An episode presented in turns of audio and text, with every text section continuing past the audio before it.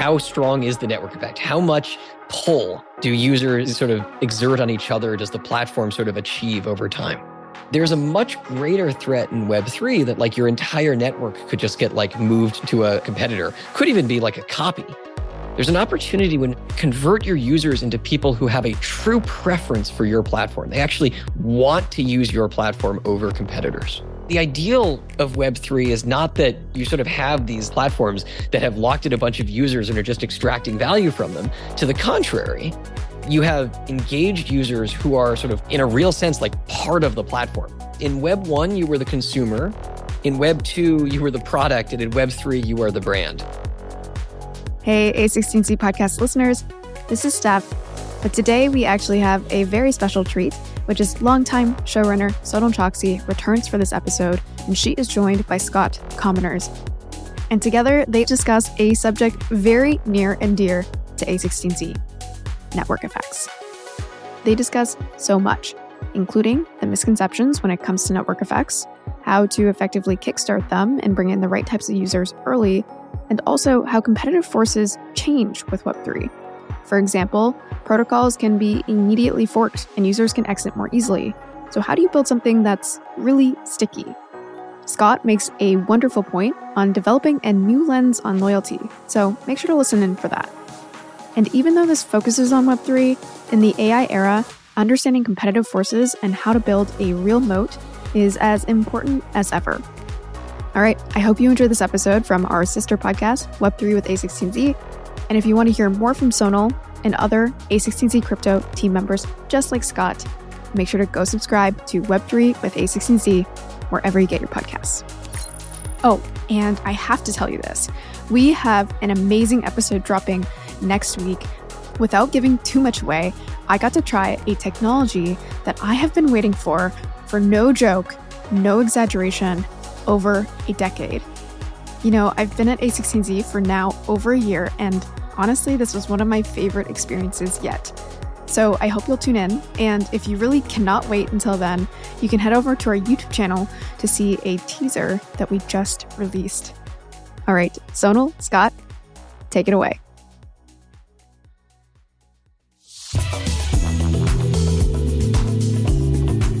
Welcome to Web3 with A16Z, our show about building the next generation of your internet. I'm your host, Sonal Chokski, and while this show is for anyone working on or interested in blockchains and crypto, whether entrepreneur or creator or policymaker, today's all-new episode is also relevant to all kinds of technology businesses because it's a deep dive on the business strategy behind competitive advantage, network effects, moats, and more, covering both basic foundations as well as the tricky nuances in a new world of open source, including Web3. As a reminder, none of the following is investment, business, legal, or tax advice. Please see a16z.com/disclosures for more important information, including a link to a list of our investments. Our expert guest today is A16Z Crypto Research Partner Scott Kominers, who is also a professor at Harvard Business School, a faculty affiliate in Harvard's Department of Economics, and advises several companies on marketplace development, incentive design, and more, as well as advises and is directly involved in several NFT communities. Scott teaches on these topics both at Harvard and also recently at our Crypto Startup School, so be sure to subscribe to our playlist for those talks on YouTube under A16Z Crypto to get updates as we release more videos. In the first half of this discussion, we cover foundational business concepts and questions such as the nature of competition and how it really changes in Web3, as well as how network effects really work. And then in the second half, in case you want to skip ahead, we cover mindsets and general guidance for builders.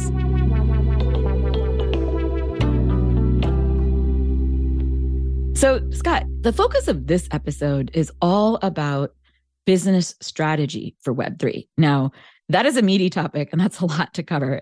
But this episode is really meant to be both for existing business leaders seeking to understand new strategies and where the future is going, as well as people who are already in Web3 and trying to figure things out. To start things off, like what would you give us as a framing mindset for how to think about business strategy for Web3? Absolutely. So almost every Web3 business is an example of a platform. And I use a very broad general definition of platform. So a platform isn't just, you know, a two-sided marketplace where there are sellers on one side and buyers on the other, and the platform is mediating between them. Rather, platforms are any context in which, you know, a business is engaged in enabling people to interact with each other. But it's characterized by network effects. The more people on the or users on the platform, the more powerful and higher quality the average interaction is. And I should emphasize that platforms are not a novel business model to the internet. Credit cards are platforms. You know, the more people have a credit card, the more firms want to use it, and vice versa. The more firms will accept a credit card, the more people want to use it. And very broadly, Bitcoin is a platform. It's a network for sending, you know, for sending value from one person or entity to another. You know, an NFT project like the Bored Ape Yacht Club is a platform, right? That's a community, right? It's a brand as a platform, a way to connect people with a similar aesthetic and shared interests and enthusiasm with each other. And it has network effects. The more awesome people are in an NFT community, the more valuable it is to be in that community. So all of these businesses, virtually all of them, are in fact platforms. And a lot of classical platforms have managed network effects by creating walled gardens. But Web3 is about doing the opposite. Web3 platforms operate on blockchains, which are public and according to technology standards, which are interoperable. So if you create content on your platform, it can typically be seen on the blockchain by anyone and then, you know, transferred or utilized or referenced by other platforms. Yeah, it is the opposite of a walled garden. It is a public garden. Exactly. It's actually like trying to be as open as possible. Wow, I don't think that I've ever heard that term in reference there, but we should totally use it. The opposite of a walled garden is a public garden. Well, it's dangerous, though, because it has allusions to like the whole history and origin of the tragedy of commons work back in the day in Central Park. So we can get into some weedy areas if we go too far down the analogy, but it works for the purpose of just like, you know, what we're trying to say here, which is great. Cool. And then it's not a walled garden. Yep. I mean, this necessitates a very different thinking about what your platform is and how it's going to work, right? You typically can't maintain network effects by locking in users if most of your platform data is stored publicly and the users have control over their data assets and can just take them from one platform to another. And so on one hand, almost every Web3 business is fundamentally building a platform. On the other hand, we're in an environment where maintaining platform dominance has gotten much harder. And so you have to think very carefully about like what your strategy for value creation is, and then also how you manage value capture. How do you actually get value out of your business in the end? Great. So before we dive into specific nuances of network effects in crypto, and I do want to go into that for sure, I also want to talk about some other classic models and contrast them to Web3. So one great example is the classic, I mean, you know, you're a professor at Harvard Business School, like of all people, you should know all about, you know, Michael Porter's Five Forces, but that is a common, another mental model that comes up often in thinking about strategy in any business action. Can you walk us through what that is? Because what I want to do is set up a lot of the frameworks that are kind of common foundational thinking and how they contrast in Web2 and Web3, and then we can dive into others more deeply. Yeah. So Michael Porter's Five Forces is one of the most influential business frameworks, a condensed way of thinking about how do you find and maintain a competitive advantage. And competitive advantage is a term that gets thrown around casually a lot, right? People say like, oh, this is my competitive advantage. My business does this. But first, let's just be like really clear about what it means. In Porter's view of the world, competitive advantage is a distinction of your firm relative to others, and it's measured in terms of value creation.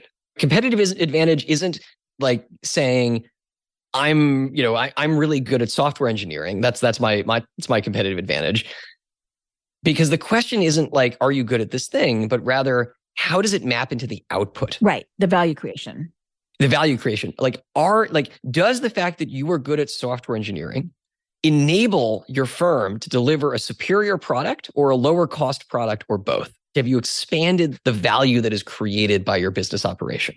And, you know, it's about performance, right? It's not like just, are you good at this thing, but rather, how does that affect your performance and enable you to outperform your competitors in some way? Right. And secondarily, it's key that it's relative. It's all relative to competitors. Right? Competitive advantage is not absolute. It depends on who else is in the market, who is competing with you, and what their relative expertise and abilities are. Which means it could change depending on which categories you're stacking up, which competitors against, and if you're a business that has multiple categories, or It can change, obviously, as a market changes, et cetera. So that makes a lot of sense. And then what are the nuances when it comes to thinking about a model like Porter's Five Forces and, you know, sources of competitive advantage and where platforms come in to Web3? Great question. Okay, so from competitive advantage, what are the five forces? So the five forces shape competition in that industry and affect how easy it is to attain competitive advantage. So first of all, there's just like general competition among your rivals, right? So there's sort of the static state of like, what are all the businesses building similar products, competing for the same users? Sort of how strong is that rivalry? How intense is it? And what are those firms? Oh, and I should say, this is usually represented with a circle in the center, which is competition among current rivals. And then, you know, the other four forces are usually oriented around it, like a compass rose, I guess, northeast, southwest, you get the idea. So the circle in the center is the current competitive landscape. And then on one side of that is new entrants. So if this is a particularly valuable market, or if someone, you know, invents a new technology that enables them to enter, they might show up and become a new competitor. The new entrants is west and east is substitute products. So not someone who does what you do, but someone who does something that the customers want, just, you know, sort of as a replacement. So think about this with the social media wars. One ongoing threat to the competitive advantage of any social media company is the possibility, not that like somebody new will come and compete with them directly. It's proven in many contexts to be very hard to compete with the dominant social media platform with a given function because the network effects are so strong, but new functions evolve competing for the usage share of social media. To me, the best example of this is Facebook as a social network versus Instagram.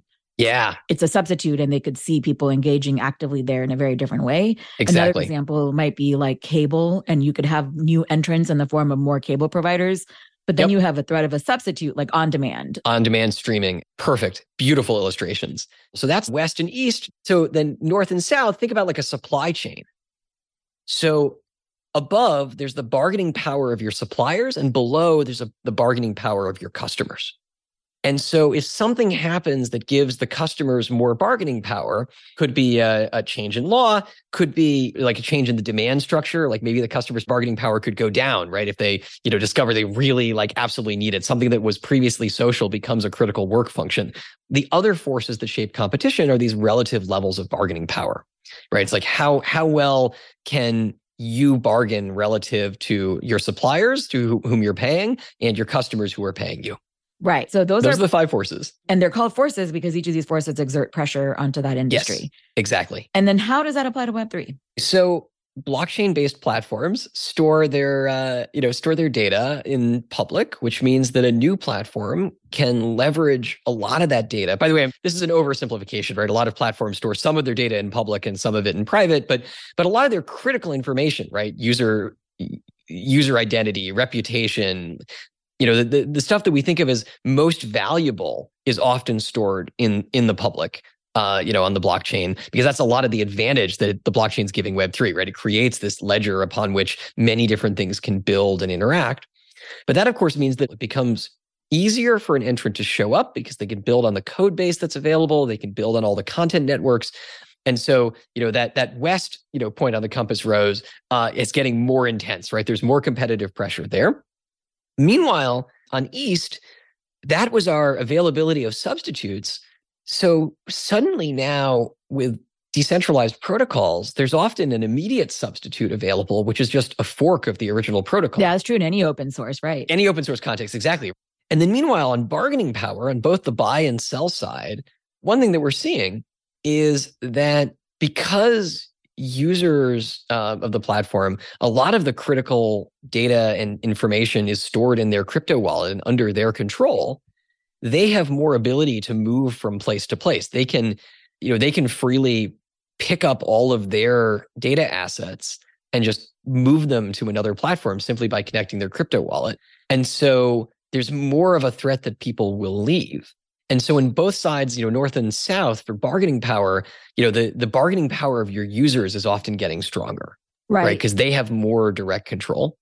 And then finally, that circle in the center, right? Because the users can get up and leave, we're seeing lots of strategies whereby platforms try and incentivize users to switch. And so there's been more intense competition for users because of this relative low switching cost, like flexibility of moving across platforms. And so on every one of these dimensions, there's at least one pressure that makes the competitive forces stronger in Web3. It sounds kind of bleak, but exactly, yeah, right? It's like, hang on a second. Two really important things to keep in mind. First of all, on the customer and supplier side, there is something really good going on too, which is that you have this opportunity to create what my co-author, actually several co-authors, Jad Esber and I have written about this, Christian Catalini and I have written about this, we call community cohesion. There's an opportunity when you convert your users into people who have a true preference for your platform. They actually want to use your platform over competitors. And ironically, that comes through the same thing that creates this lack of switching costs, right? The giving users a slice of digital ownership, controlling assets that come from their interaction with the platform and often give them some degree of governance or advanced user privileges or whatever, that causes people to want to participate in a given platform. It's not that we've, somehow locked the users in, but we've actually given them a preference for staying with the platform through shared ownership. That's really powerful, right? That's the thing that we didn't have a way to do previously, at least not at the scale that we're talking about in Web3. Yeah. But remember, I said there were two saving graces. Like one of them is that there is this like completely new way to maintain your network effect, which is maintaining a network of personally invested users. And the second thing is, while competition is maybe getting more intense in a lot of dimensions, those personally invested users also have, a strong incentive to create a lot of value. The ideal of Web3 is not that you sort of have these platforms that have locked in a bunch of users and are just extracting value from them. To the contrary, you have engaged users who are sort of in a real sense, like part of the platform, like sort of often literally, right? Like they're making governance decisions for the platform. And that doesn't just make them want to stay with your platform, but actually make them want to help it succeed. And so there's this possibility of like growing the pie far, far larger than classical platform design, because now you have this like highly engaged user base, everyone who wants the platform to succeed because they succeed along with it. I love that. I really do. But to take a step back and just kind of pulse check where we are in all this and this broader context of business strategy for Web3, what I'm really hearing you say is it's hard. It's much more competitive. It's open source. That's the whole point. It's a feature and a bug in some ways, but absolutely, you have a greater potential for a lot of these other things, and we'll dive deeper into what builders can do. So now let me dive deep on some of these questions. And I kind of want to push a little harder on this idea of competition. What you painted feels so bleak to me. And to be clear, I'm hopeful, just as you are, that this is just a beginning and we're going to see a lot of experiments play out and then see what happens. But in terms of the value capture piece of it, the value creation, I have no doubt about. That is actually the easy half of the equation. Yep. But the value capture part, however, I have to ask, is there really such thing as competition in this world? Like, I know that sounds like a really basic question, but is it going to be some kind of co-opetition or like some kind of, cross-pollination or whatever, insert whatever other kind of buzzy word there? I just wonder if there really is such thing as, quote, competition. It's a great question. Okay, first of all, it's important to note as we talk about value capture, that value capture is also to some degree about value creation. Right? If there's no way to capture value, then people are actually not going to invest in doing the value creating activities. So it's not like we're focusing here just on the part, how do you extract value from the ecosystem? It's actually more, it's like no one's going to build the ecosystem if they can't extract at least enough value to keep running. That's actually a really important point, because that is actually a fundamental mindset shift from Web 2 and Web 3 for sure. Like that doesn't happen in Web 2 as easily, because you have no rights to the value you create for the platforms at all. You're kind of like captured. What do they say? There's that line that if it's free, you're the product. Yes, if it's free, you're the product. Yeah. In fact, my co-author, Steve Kaczynski, says in Web1, you were the consumer. In Web2, you were the product. And in Web3, you are the brand. That's a nice framing. Onto your point though, it's funny because I fell into the Web2 trap right there. I almost we don't have to think about this half of the equation as if it's separate, but your point reminding that just in general business strategy, there's obviously a loop between the two, but the nuance in Web3 that in fact, the users can also be the owners and are incentivized to do so, et cetera, et cetera, et cetera. So our colleague, Tim Sullivan, frames it as, Web 2 was very much about, the relationship between platforms and users was predominantly extractive. Whereas in Web 3, value is much more shared, right? Platforms and users, grow and co-create together and share value together.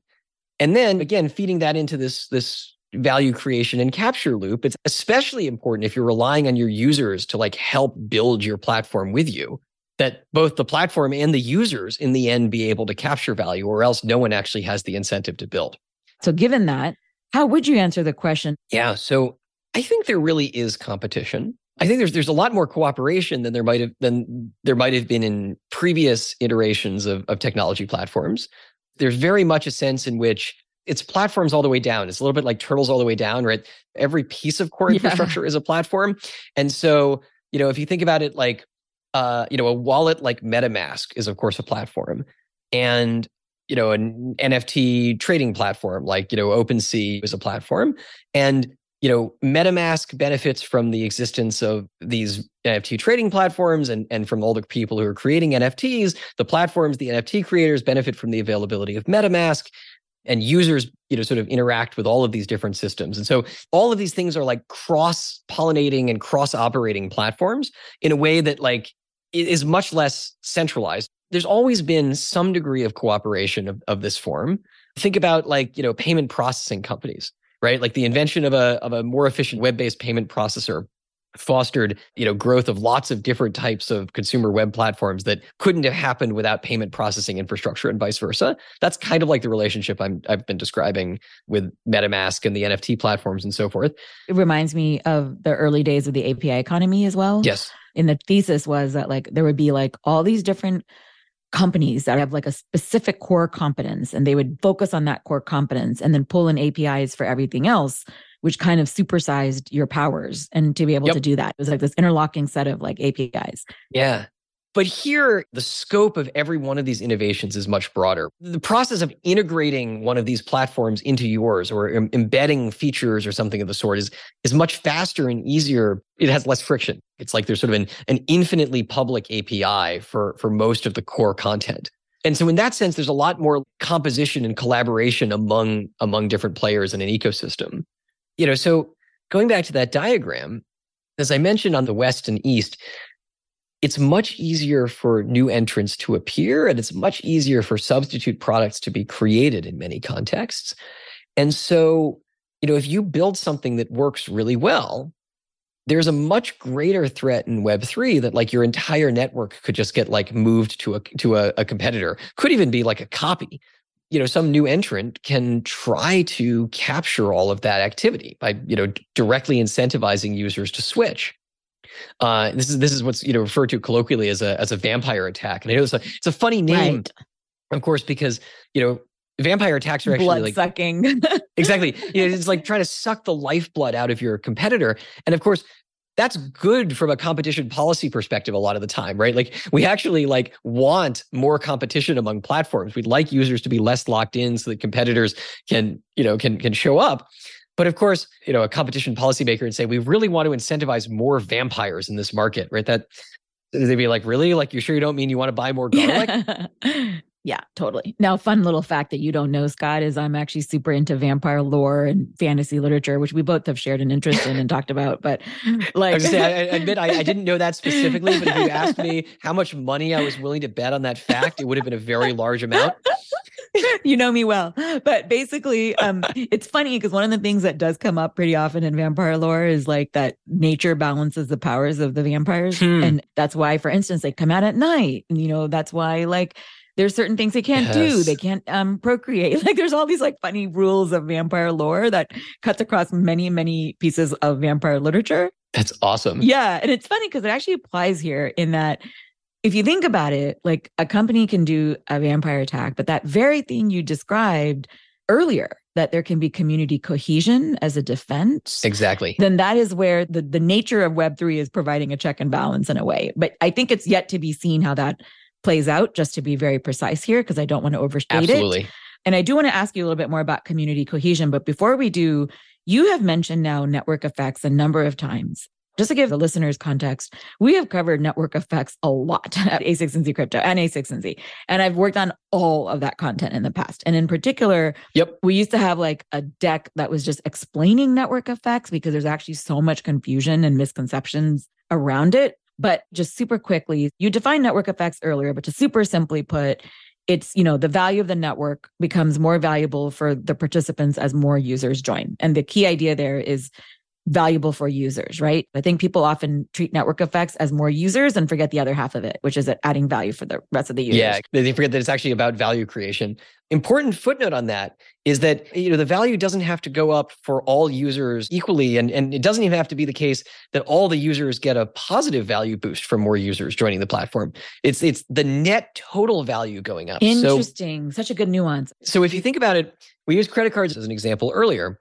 And with credit cards, in general, we think of the network effects as being positive all around, right? So if there are more, you know, holders of a given credit card, it's more valuable for a merchant to take it. If more merchants accept that credit card, you know, as the individual, it's more valuable to get that credit card instead of some other one. And, you know, having more merchants doesn't really crowd out other merchants. If anything, maybe it helps, right? So mostly the network effect of a credit card is cross-platform. It goes from holders to merchants and vice versa, and it's strictly positive. By contrast with newspapers, the more readers the newspaper has, the more valuable it is to be an advertiser.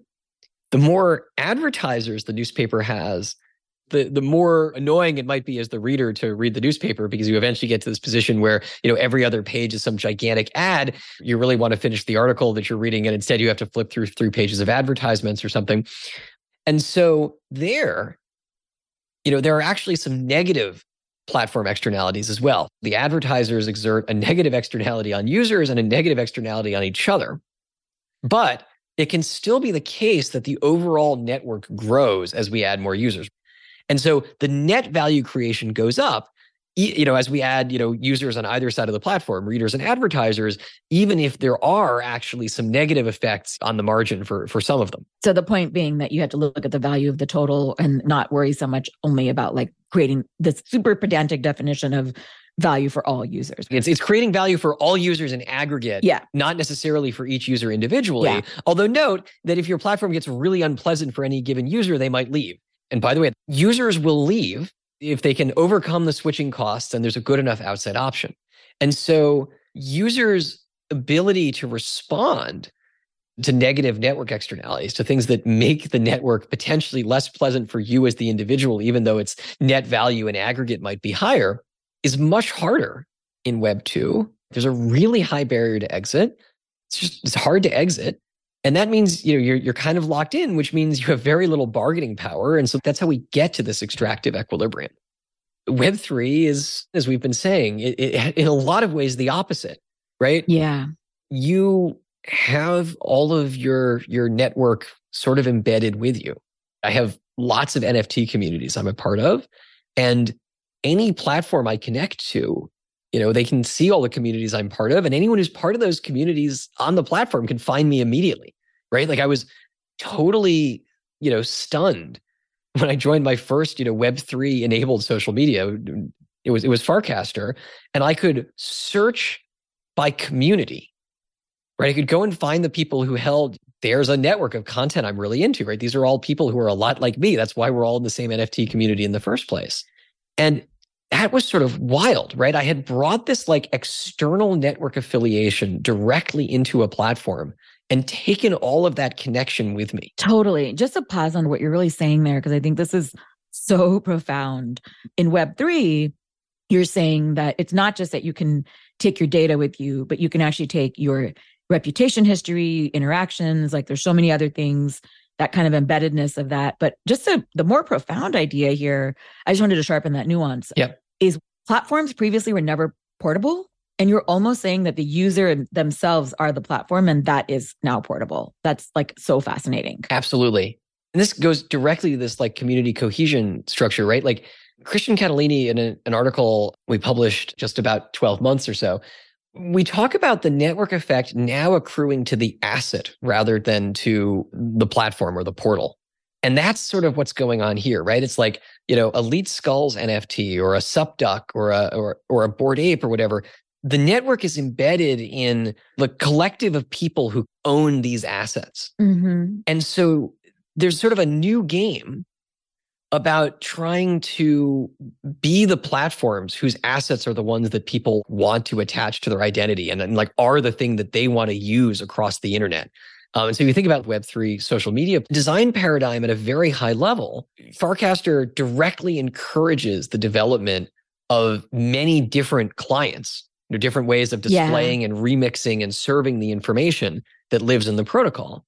In Web2, that like would be dangerous. Here, like that's actually very powerful because it draws more and more activity and value back to the underlying Farcaster protocol. It becomes more embedded. Right. And it goes back to your way earlier point. It's increasing the size of the pie for everyone. I just want to also quickly just mention that in that article, which I'm just going to link to in the show notes, this was the article that you guys published in Competition Policy International, right? That you're referring to. Can Web3 CPI Tech Reg Chronicle. Yeah. Can Web3 bring back competition in digital platforms? But you do point out that Web3 could reduce the fundamental costs of verification, the cost of interoperability and portability, and the cost of composability, which is exactly kind of what you're talking about there. Yeah. But it's funny because then it going back to my original question, I still haven't really heard, like it's definitely good in terms of bringing back competition to digital platforms as your guys' article posits, and in terms of making them less concentrated and consolidated among a central few, but it doesn't answer the question of who and how those people get the advantage. So I finally understand what you meant when you asked about, you know, is this reducing competition or really like, you know, creating competition at all? So I think it's changing the character of competition. Oh, say more. So we've seen over the last year, extremely intense competition among NFT trading platforms on fees and on features. We've seen intense competition in various, you know, DeFi trading contexts, literally like, you know, people writing algorithms that will like move someone's assets from one liquidity pools on one platform to another one, you know, sort of automatically. We've seen aggregators that basically make it easy to like price compare across all the different places you could place a given trade.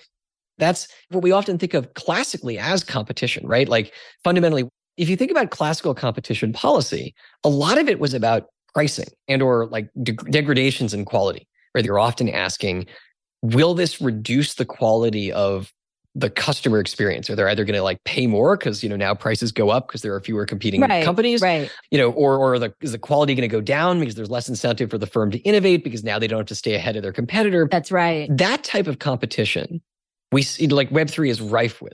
But the question is, where does that go?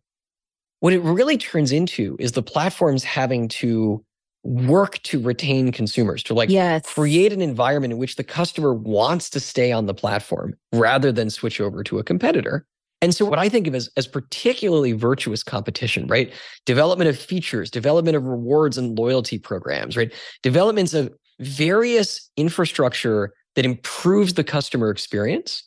And often that's going to come through mixing and matching. It's like aggregating sort of all the best features from all the different platforms. I got my answer. Thank you. Thank you. I didn't know what the answer was, by the way. I was just like trying to genuinely understand it. No, it was a great question. The way my listeners would. This is how we actually learn stuff. Right? Yeah, like, you know, exactly. You push on a thing and I'm like, oh, I get it. There's your answer. One thing we haven't talked about is where does this idea of composability, which, you know, Chris Dixon has a great line, how composability is to crypto what compounding is to finance. It's this idea that it's like an exponential force. And that's super interesting to me. And you have talked about in your work, Scott, this idea of compounding innovation as one of the benefits, you know, that can come out of Web3.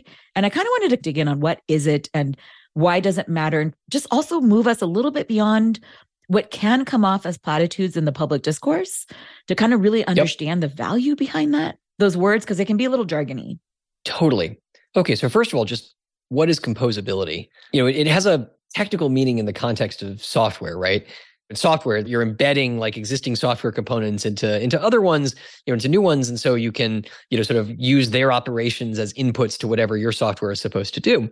But at a business level, what it means is that you can build on top of other, sort of other things that have been created.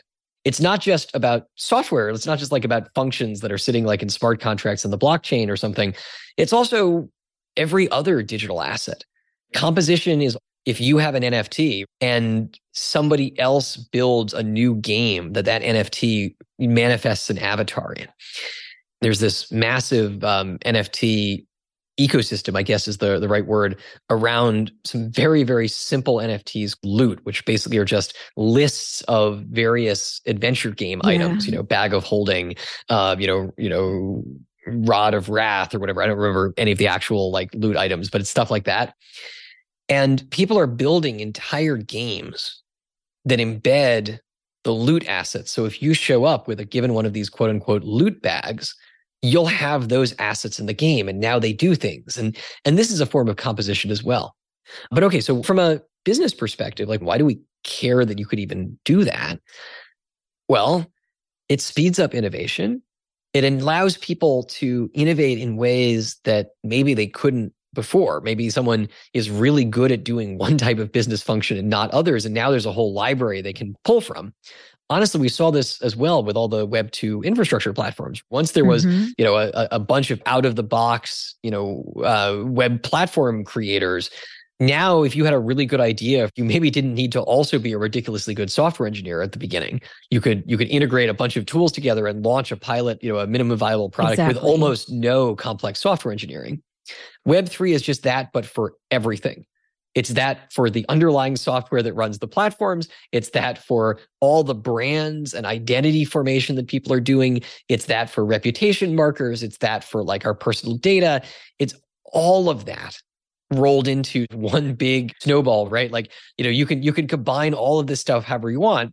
So we've got this like snowball that's rolling down the hill, getting super gigantic. And then at the bottom, we have a gigantic snowball, and we can like carve out any little bits of it we want to create our business. That's funny. The analogy I was trying to think of was a bit like a primordial soup. Yeah. And the reason that came to mind is, do you remember back in the day, it was like kind of in the early days of Google, when Hal Varian, who was the chief economist there, wrote about combinatorial innovation, and it's so jargony of a phrase. Yeah. But the idea is really fascinating. You're a mathematician, you know combinatorial math. Yeah, permutations and combinations grow quickly. Exactly, or derivatives that you can actually extend. And when you mention loot, actually, it's really funny that you brought that up. It's obviously one of my favorite examples too.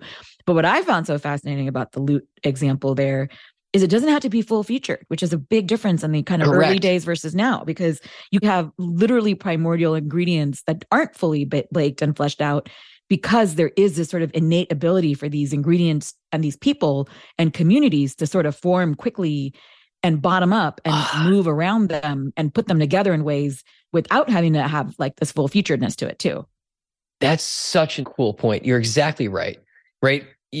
Imagine if 10 years ago, anyone ever said, I'm going to launch a product which is basically just like the foundational items for an adventure game, and then like some people are going to build the game around it. Makes no sense, right? Yeah. Whereas here you can do that. You can say, look, I've got this cool set of items. I want to like enable a game or multiple game ecosystems around them. Let me put the items out into the world and like invite people to build. Totally. And so it's possible to have these like micro components. Like people can launch products where the product is basically just like some tiny input that goes into everything else. And by the way, obviously AI will play a big role in supercharging. When you think about creative AI, that is exactly. Totally. And even in the early days, right? It was only meant to be like, what are you doing? And then the users came up with games. Like Chris Messina came up with the hashtag. Other people came up with like, let's do like so-and-so on Thursdays. Yep. And the community did all that and they got nothing for it in creating that value. So kind of coming full circle, another difference here. It's not like these platforms didn't allow it. Although to your point, to be more precise, here we're talking about everything being composable, not just one element. Yep. But two, there was no way for the community to capture and participate in that value. Yeah, you're totally right. Yeah, just kind of coming full circle. And to the extent that value capture for the user, for the community existed, it often came through these very arcane things that were then delinked from the platform, right? Like how did people capture value from hashtags? They came up with other platforms that would have hashtags in them. There were all these disconnects because you had to go off platform, or you had to drive people to go to your website and do something. Whereas Web3 sort of invites everyone to do this stuff actively and makes it all sort of cleanly interlinked. Yeah, totally agree. And now let's switch into... Let's get tactical. Yeah, let's get tactical. Let's get Tactical. Sorry. Do you guys remember that song from Olivia Newton-John? Let's get physical. Let's tactical. Tactical. Sorry. Tactical. Oh my God, that's so good. I might. My voice doesn't go that high. That was really funny to hear you trying to do that. My voice doesn't go that high. Sorry. Great. So now I want to spend the rest of the time just going now into what does anybody do with all this information? And if we don't have answers, let's share mindsets, what to do, right. Just all of it. So in terms of breaking this down, a good place to start for the builders and the audience is like, how would you help them understand the key aspects of network effects? And then how do they sort of think about it, depending on what type of thing they're building in Web3? Cool. So first of all, it's really important, just the high level.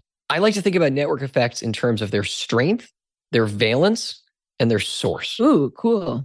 So strength is exactly as it sounds. It's like, how strong is the network effect? How much pull do users sort of exert on each other? Does the platform sort of achieve over time?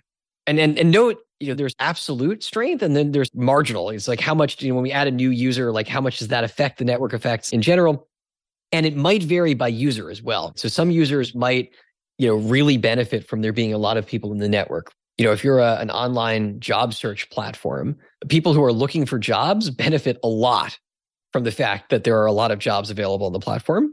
And people who are not actively looking for jobs might also benefit some, because think about all those inbounds, one gets on LinkedIn or whatever, but they might not benefit as much from having all those jobs on the platform because they're mostly happily situated. And so there might be dispersion among users. And another key factor in terms of strength is like, are the network effects local or global?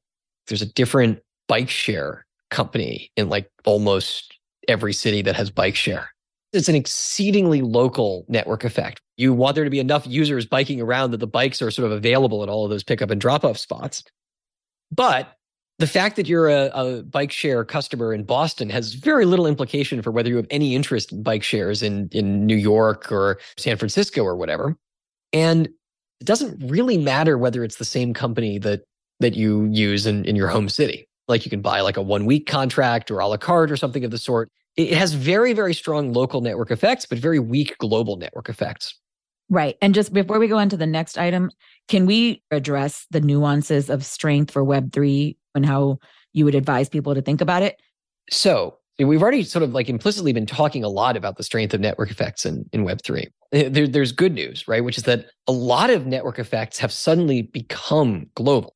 Even like a brand or a fandom can have network effects, right? So if you're a huge fan of Taylor Swift and you're wearing a Taylor Swift t-shirt and you walk by some other Swiftie wearing their Taylor Swift shirt, you can like connect, but you don't have a lot of interaction by default with Taylor Swift fans in other countries, despite the fact that there are, in fact, a lot of Taylor Swift fans all around the world.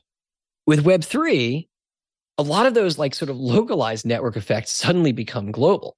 You can be in part of a brand community interacting with and making friends with people from everywhere. Like all of these different NFT communities I'm in are fundamentally global as brands. If they become really popular in South Korea or something, I gain some value from that because then there's like people creating cool content that supports the product and like more people at the virtual meetup.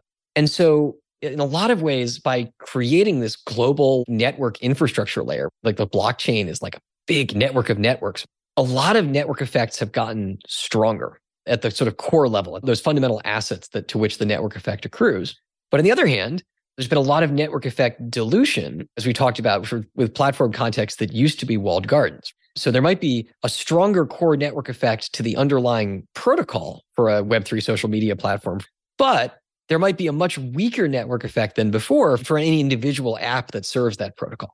I need like a bottom line. So the bottom line is that Web3 has strengthened a lot of classical network effects, but it's also moved where they reside, right? The strong network effects are often tied to the digital assets, to the sort of, the networks that sprawl across the blockchain, rather than to sort of any individual platform that operates on top of those assets. Yes, this goes back to that point we were talking about this profound insight that Web3 often allows these kind of network effects to be portable in that sense, or like tied to a different entity. Okay. So the first dimension of network effects, that was strength. And that was a super helpful breakdown. And then you also mentioned valence, which I don't even know what that word means, by the way. I vaguely remember it from chemistry, I think. Yeah. Valence is like positive, negative. I don't really remember my chemistry classes either, but it's about, you know, it's about direction and sort of positive versus negative orientation relative to strength.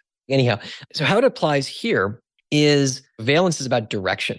In Web3, we're seeing a lot of like new network effects, new opportunities for positive network effects, right? This goes back to the composability point we were talking about earlier. Like there's just so many more ways to leverage all the information and architecture to drive new value to whatever you're building and back to the underlying assets or protocols that you're building on top of. So to the extent that we've like created new forms of network effects, most of those are new positive network effects.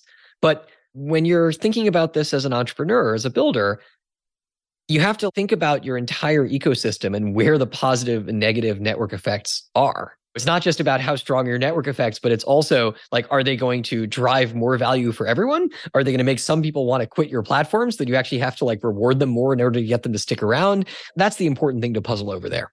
The message on valence is mostly the same as it was in Web 2 and before. Like you need to understand which network effects are positive and or negative for which users. And then the Web 3 opportunity that's special here is through composability, there are many new opportunities for aggregating positive network effects, either yourself or through partners and future developers who build on top of what you've created. Okay. And then the last one you mentioned, source. Talk to me about what that is in this context of dimensions of network effects for builders to think about and then application to Web3. Okay. Source, you know, in some sense is the most self-explanatory of the three. Source is just where the network effects come from. And why do we care about that? So the first two we talked about, strength and valence, are really about value creation. They tell you how much value your network will create and how that value will grow as you bring in new users and add new functionality. Source is about understanding how specifically you foster that network effect and relatedly, how defensible it is.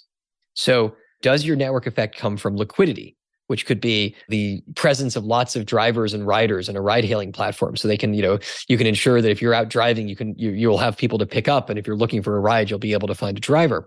Or, you know, in an NFT, I'm sorry, I keep using NFT examples because I'm a total degen, but an NFT trading platform, are you going to be able to find the specific asset that you want when you show up? So could be about liquidity, could be about data or user know-how, lots of different sources for network effects. And those sources define the pathway that often answers the strength and valence question. How does where the network effect comes from determine how strong it is and who benefits the most?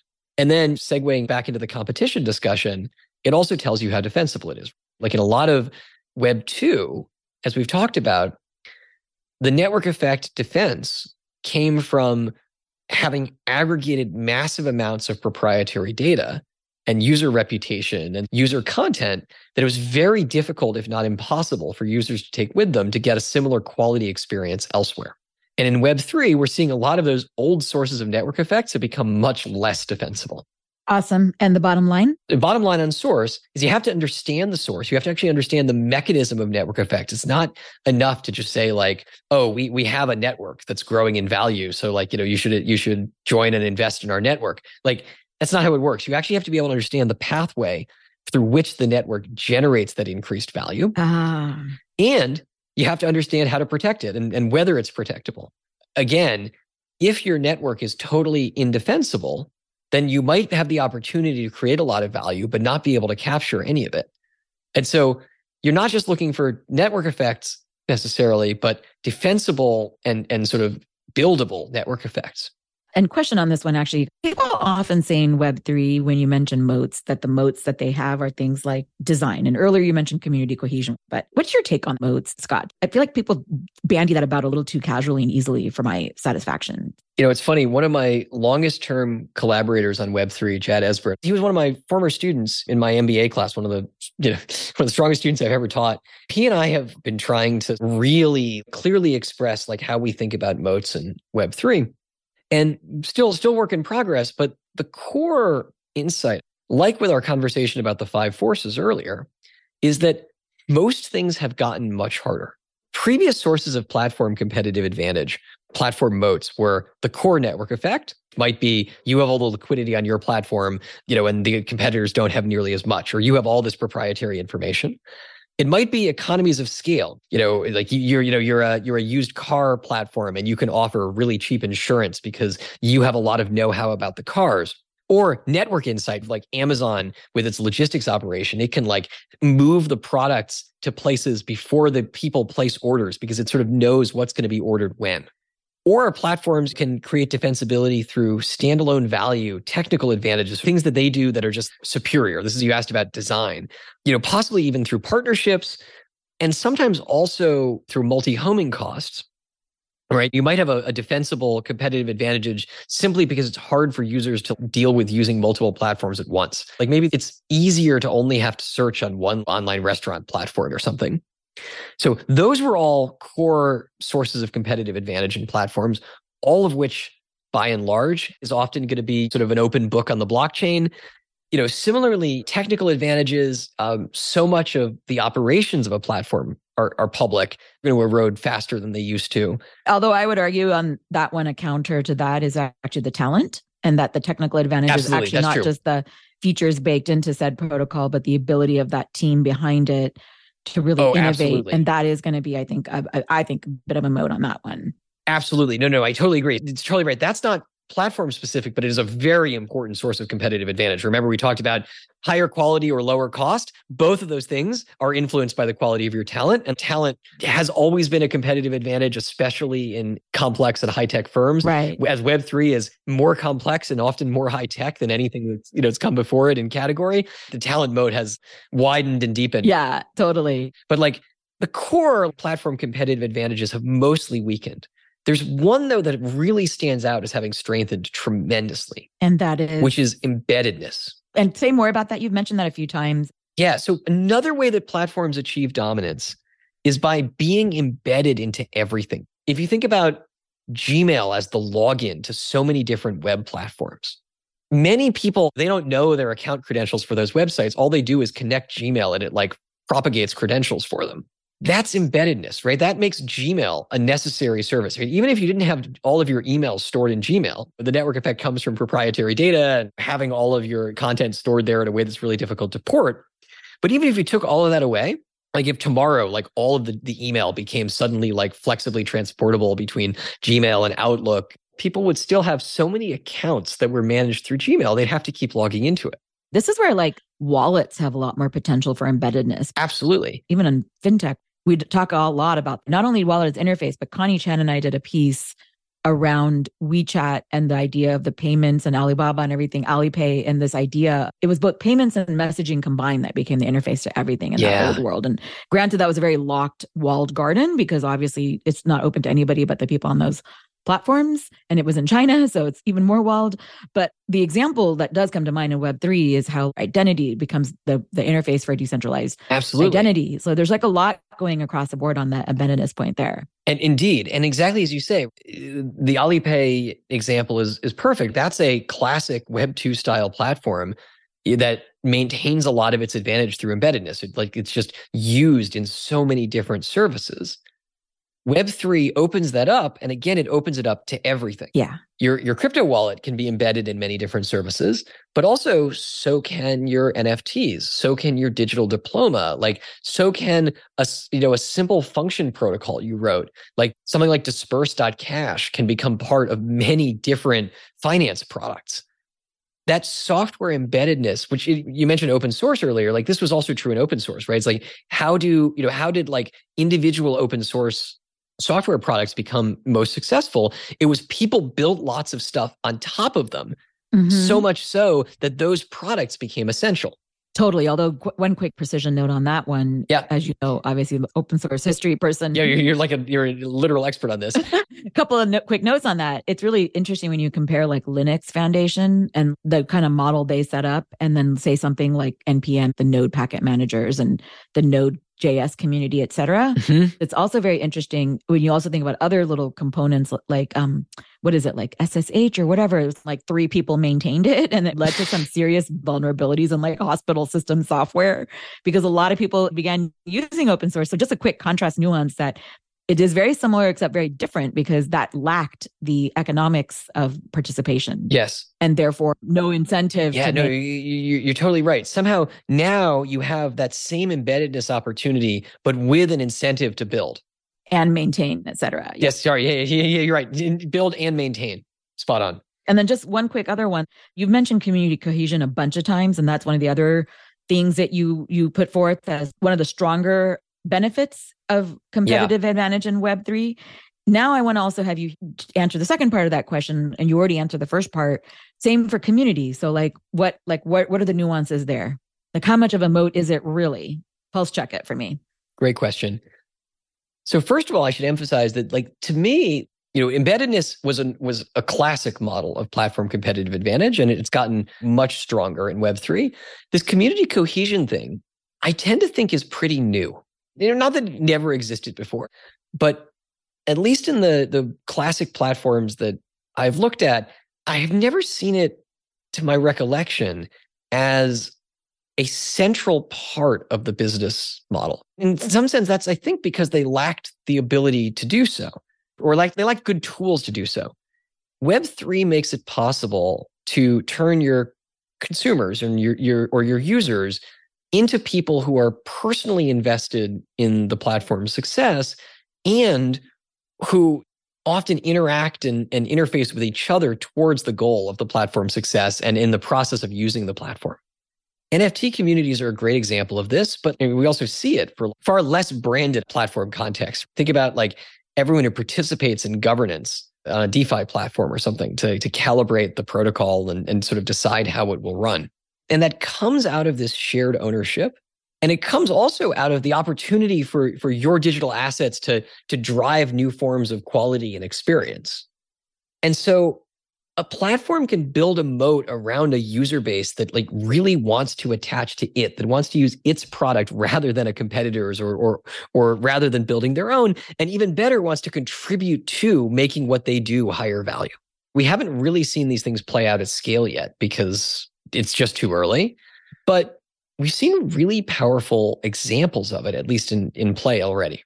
And it reflects a desire to publicly and personally identify with the brand attached to the NFT. It's like a sports or a music or whatever fandom, right? It's you see the other people in this group as akin to you, and you want to engage with them, and not just hang out, but hang out in reference to and more deeply engage with the assets. Yeah. I mean, I've been thinking a lot about the nuances while you're sharing all this. How is this different than a fandom? How is this different than any other community? Is it just more of a matter of degree than kind? And I think I've kind of landed on based on what you just said, Scott. It almost feels, God, this is really an exaggeration, but like a tribe and even a religion where you have artifacts that you engage in. And again, I don't want to say that with all the negative connotations. No, it's funny you say this. There's this concept of a shared text. Yes, exactly. Shared artifacts, shared symbols. Exactly. Yeah. And it's modern meaning making, actually, if you were to really take it to the next level. Because when you say cohesion, that's a fabric, the way people describe social cohesion and things that tie people together. And that's often how people also think about religion. So it's not some abstract concept, strong ties versus weak ties versus interest graphs and affiliate interests. Yep. It's actually really kind of core meaning at this heart. Yeah, exactly. Of it. And it's going to sound absurd, but imagine a universe in which people went around the internet self-identifying as platform users. It's just I get up in the morning and I am proud to be on Facebook. Saying that sounds a little bit hilarious, but I was a really early Facebook user. It had launched just before I got to Harvard as an undergraduate. And so we were proud to be on Facebook. We almost felt we we were building the product. We were finding weird errors and glitches and things. And you would submit bug reports and they would go and fix the very unusual bug that you had noticed. It was a totally different experience of the platform. Web3 is trying to take that type of experience and make it not just a small platform thing, but giving people that sense of pride and ownership and contribution in the platforms at every scale. Okay, so let's shift more now into a little bit even more advice for builders and how to really think about your strategy design and market design for Web3. And at a high level, we're not going to cover everything in this podcast, obviously, but I'm going to take some questions from Tim Sullivan, who's former editorial director at HBR, and he was executive director of UC Press, and is now on my editorial team here and works with you as well closely. Woot. So I actually think this is a very interesting question, particularly the second half, which is the adoption cycle, like consumer demand drives tech advances and investment. Where are we in the Web3 space with regard to this dynamic, and how does this inform the space in which projects are making strategic decisions? I want to address the second part of Tim's question, which I found actually even more interesting, which is how this informs projects making strategic decisions. And the variation that I'm most fascinated with here is this question, which is start niche first and then grow. Oh. Do they try to go mainstream faster, or do they do a bunch of niches and aggregate those? Like, how to think about that strategically? Do they go in thinking like, here's what we should do? I just wonder if you have a quick answer. Yeah, it's a great extension of the macro question. And you're actually asking a micro question. So first of all, there's a general piece of advice I often give in platform design, which is a lot of successful marketplaces and platforms more broadly start with a very broad approach. Discover a specific vertical or version of the product that works very well, narrow to that and optimize it like crazy, and then expand out again. Wow. Okay. So the one part of the answer on platforms is you often are, in fact, neither, you know, sort of going niche or broad. You're actually sort of doing both, but in sequence. And the idea is, like, you know, think about, like, you know, early testing and minimum viable products. You might not know precisely who your customer is or what the most viable use case for your product is at the outset. Like, you've launched a crowdfunding platform and you don't really know whether it's going to be most effective for crowdfunding for art projects or for, I don't know, like sort of finance education, or like you have no idea what it's going to be useful for. And so you might start by trying all those different types of campaigns, a small number of them, and see which stick. And then you discover that it's working really, really well for crowdfunding, like large scale, like, you know, theater performances or something like that. And you're like, okay, well, let's scope to that now and like really work on this theater vertical and figure out how we can like optimize the product for that. And then once you have like a really strong theater vertical, that's your beachhead. Now you have like a regular user base, regular customers, and you can go to the people who are funding the theater performances and say, well, you don't just do theater, right? Like what else would you want to see on the platform? And maybe they say, oh yes, no, I don't just like theater. I also like various, like, you know, design and tech. And they're like, okay, great, let's do design and tech. And so you start trying to find some campaigns in design and tech, and you do user crossover from your theater vertical.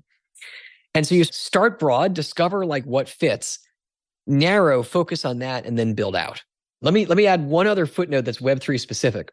The other thing that's like very special about Web3 in this context is that build out component becomes much easier, right? Like, again, because your core users are invested in the platform's success, there's a sense in which, like, you know, initial value can be fostered among a very small, like, initial community, and then they help it broaden. Literally, they'll find other people who, like, you know, want the theater vertical, and they'll be suggesting stuff like, gosh, my friends who are into theater are also into design and tech, and they might even help you build that or like recruit that sort of additional community.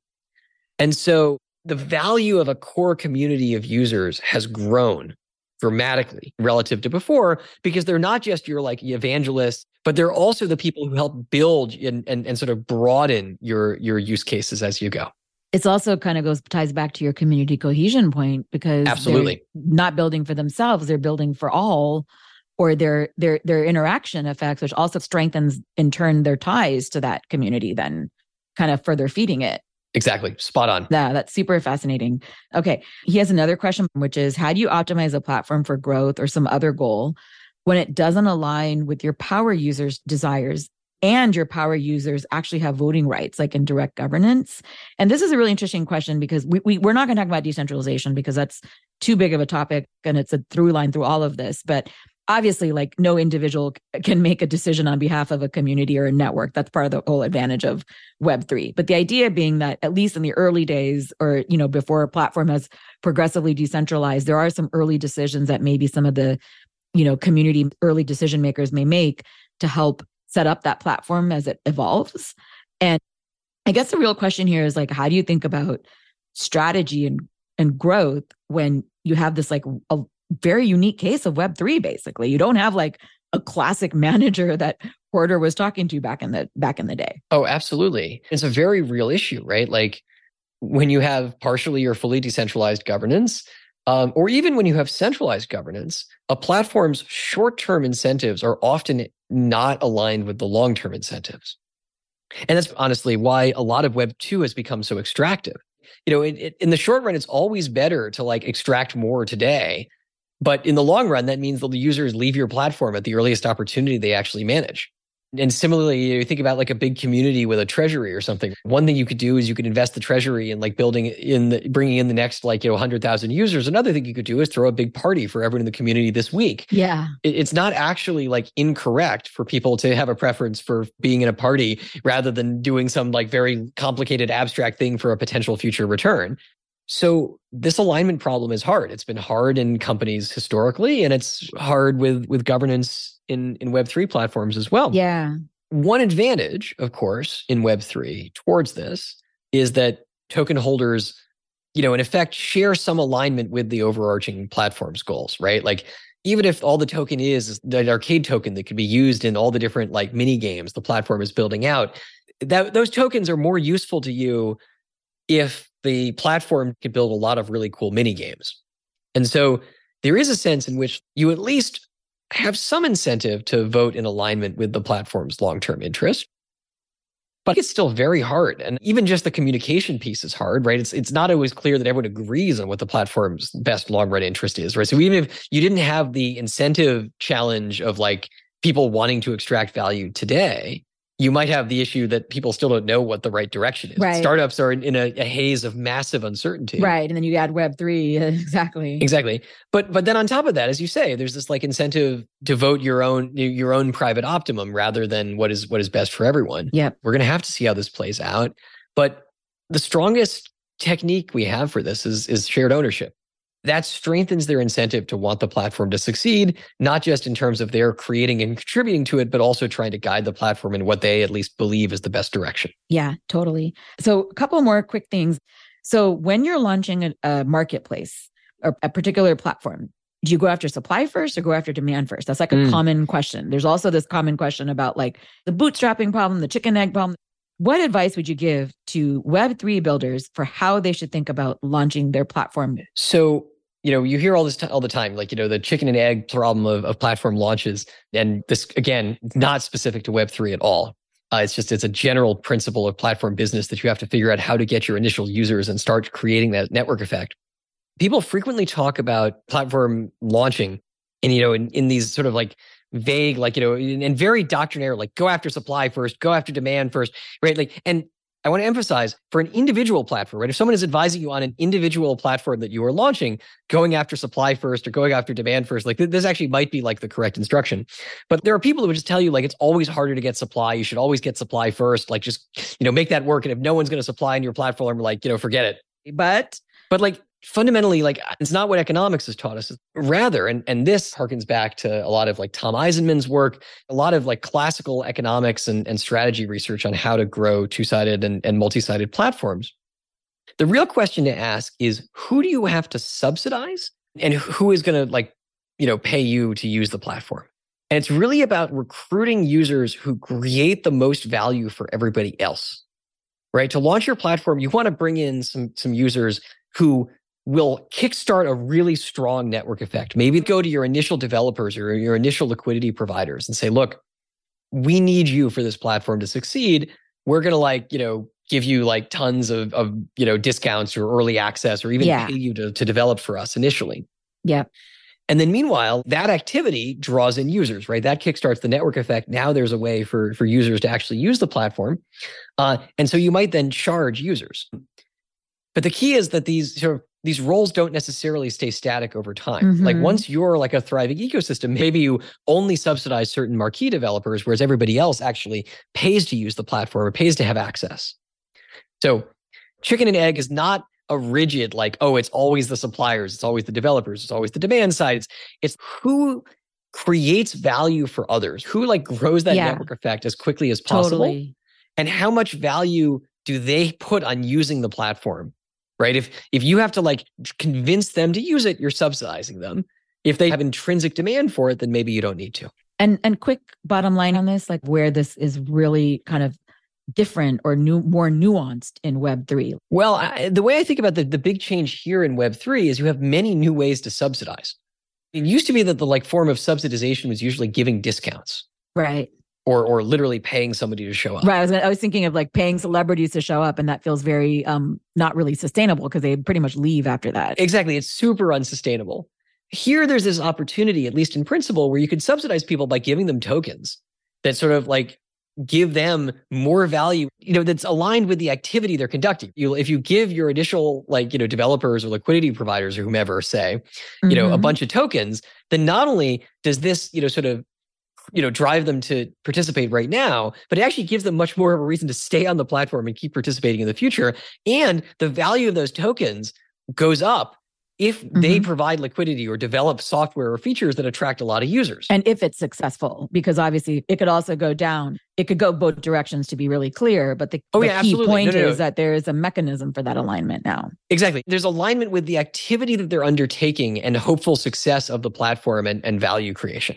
And then another quick tactical question. This is based on your paper with John William Hatfield. Mm-hmm. It's a working paper. It's a simple theory of vampire attacks, and the point that you made that not only do vampire attacks facilitate price competition, we obviously know that, but the most interesting part is that the Web3 platforms face even more competitive pressures mm-hmm. when they have loyalty programs, where like a classic traditional platform there would not face that same type. Great. So what would like be your one kind of key advice for how builders in Web3 should think about this particular nuance? Great question. So we talked about vampire attacks earlier, and I mentioned that vampire attacks leverage on-chain data and often involve a new entrant or an existing platform directly incentivizing an incumbent's top users to switch. If you think about it like with airline points or something, an airline keeps you locked in by giving you status on that airline. You get perks, you get cheaper seats, you get fancier seats, and that's a form of lock-in. But it's actually not quite as locked in as we might expect, because airlines also have a thing called status match. If you have high status on United, say, and you call up Delta and say, "Hi, I'm a platinum user on United, and I'd like to switch to Delta," Delta might say, "Great," and send you a contract, like ask you to, you know, provide proof that you're a United Platinum member. It's very hard to verify. Most people, it's a lot of work to do this. Most people don't. Web3 makes that type of status immediately verifiable. If I'm a new competitor, I'm launching a new NFT marketplace, I can just see who all the big NFT traders were, because it's all on the blockchain. And I can tell all of them, like, look, come to my platform instead. I'm going to give you platinum tier status where you get to use all the fancy features. Full stop. You don't have to like fax me a copy of your United ID card or whatever. Like I can see it. I know you're high status. I want you to be high status on my platform. And so It's strengthened the vampire attack strategy, like, because now there are much lower costs to doing it. But ironically, like, loyalty is still to some degree the defense. It just takes this different form, right? Loyalty is not just about like giving people stuff, right? It's easy to replicate. Loyalty now becomes integrating people into the brand. Yes. It takes on purpose and like identity for you. An NFT trading platform wants their users to like want to use them and to feel attached to the platform. And it can do that in part through giving them premium features, sure, but it mostly has to do that by leveraging them as a group together and forming identity around the platform. That's fantastic, Scott. That is so interesting. Thank you. But I do want to take a step back and say, it sounds to me like what you're also saying is it's kind of still early days for business strategy for Web3. Absolutely. There's this unbounded Web3 value in theory. But to make it practicable, we actually like have to solve these strategy questions to figure out how value capture is going to work. Yeah, even though if we have like ideas of how it may play out, it feels like at some point we may have to even abandon a lot of these old frameworks and models and come up with entirely new first principles based ones, because I think it's unprecedented in human history that we have ever built businesses in this manner at this scale ever. I don't know. I mean, you can check me if I'm wrong. I mean, even past open source projects, like they've never monetized in like the way that, you know, this, the type of composability and interoperability and all these things we're talking about. I don't think we've seen that before. No, I don't think we have. I think you're right. I mean, you say early days. I mean, it's really early days. Yeah. Right. Yeah. You know, the Michael Porter's thinking was a reflection on, you know, sort of the history of modern business, you know, to date. And even most of the things we know about various eras of the web and web platforms are still relatively recent and still transforming and morphing all the time, right? Like, yeah, a lot of our early understanding of platforms and platform dynamics did not foresee the modern, you know, tech and media giants. And so absolutely, I think we're going to need completely new business frameworks. It's like, how do you even start to define general principles for value creation and capture in Web3? And how do they relate to what we understood about previous incarnations of the web and other related product movements like open source software? But this is a super interesting space. And general call to people who hear this podcast, please think about it. And if you have cool ideas, please let me know.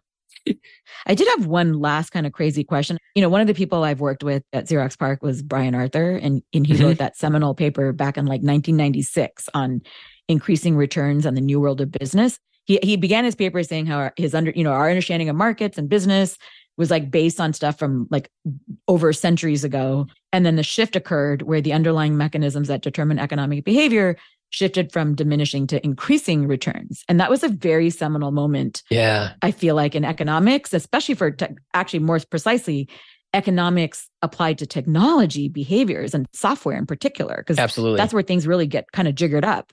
And I feel like we're in a similar moment in Web3. And particularly when it comes to this question, because by the way, the other thing, Brian, we've had him on the podcast because I had him talk with me and Mark a few years ago. And he actually talked about how like increasing returns can also stop after time. And you have to think about the long-term sustainability. And I was wondering, like, what would the analog be for you if you were to kind of come up with a frame or just even a phrase that you would think about for capturing whatever the effect is in Web3? I mean, this is all very rough, and I don't have what I would call like a coherent or complete economic theory around this. Like, you know, as an economic theorist, I'm always wary of like declaring a theory that I can't at least like visualize the theorem. But my rough instinct is that what we see in Web3 is what you might call like expanding returns. That like every new thing that's created sort of creates a new like ecosystem of possibilities, which is a little bit like loosely like what's called an expander graph in graph theory. Yes. But stay tuned. Maybe we'll do that in a future episode. Oh my God. I love that. That's a perfect note to end on. Awesome. Well, Scott, thank you so much for joining this episode. That was so much fun. Thank you. No, it was so much fun for me too. Thank you for listening to Web3 with A16Z. You can find show notes with links to resources, books, or papers discussed, transcripts, and more at a16zcrypto.com. This episode was produced and edited by Sonal Chokski. That's me. This episode was technically edited by our audio editor, Seven Morris. Credit also to Moonshot Design for the art, and all thanks to support from A16Z Crypto. To follow more of our work and get updates, resources from us, and from others, be sure to subscribe to our Web3 weekly newsletter. You can find it on our website at a16zcrypto.com. Thank you for listening and for subscribing. Let's go.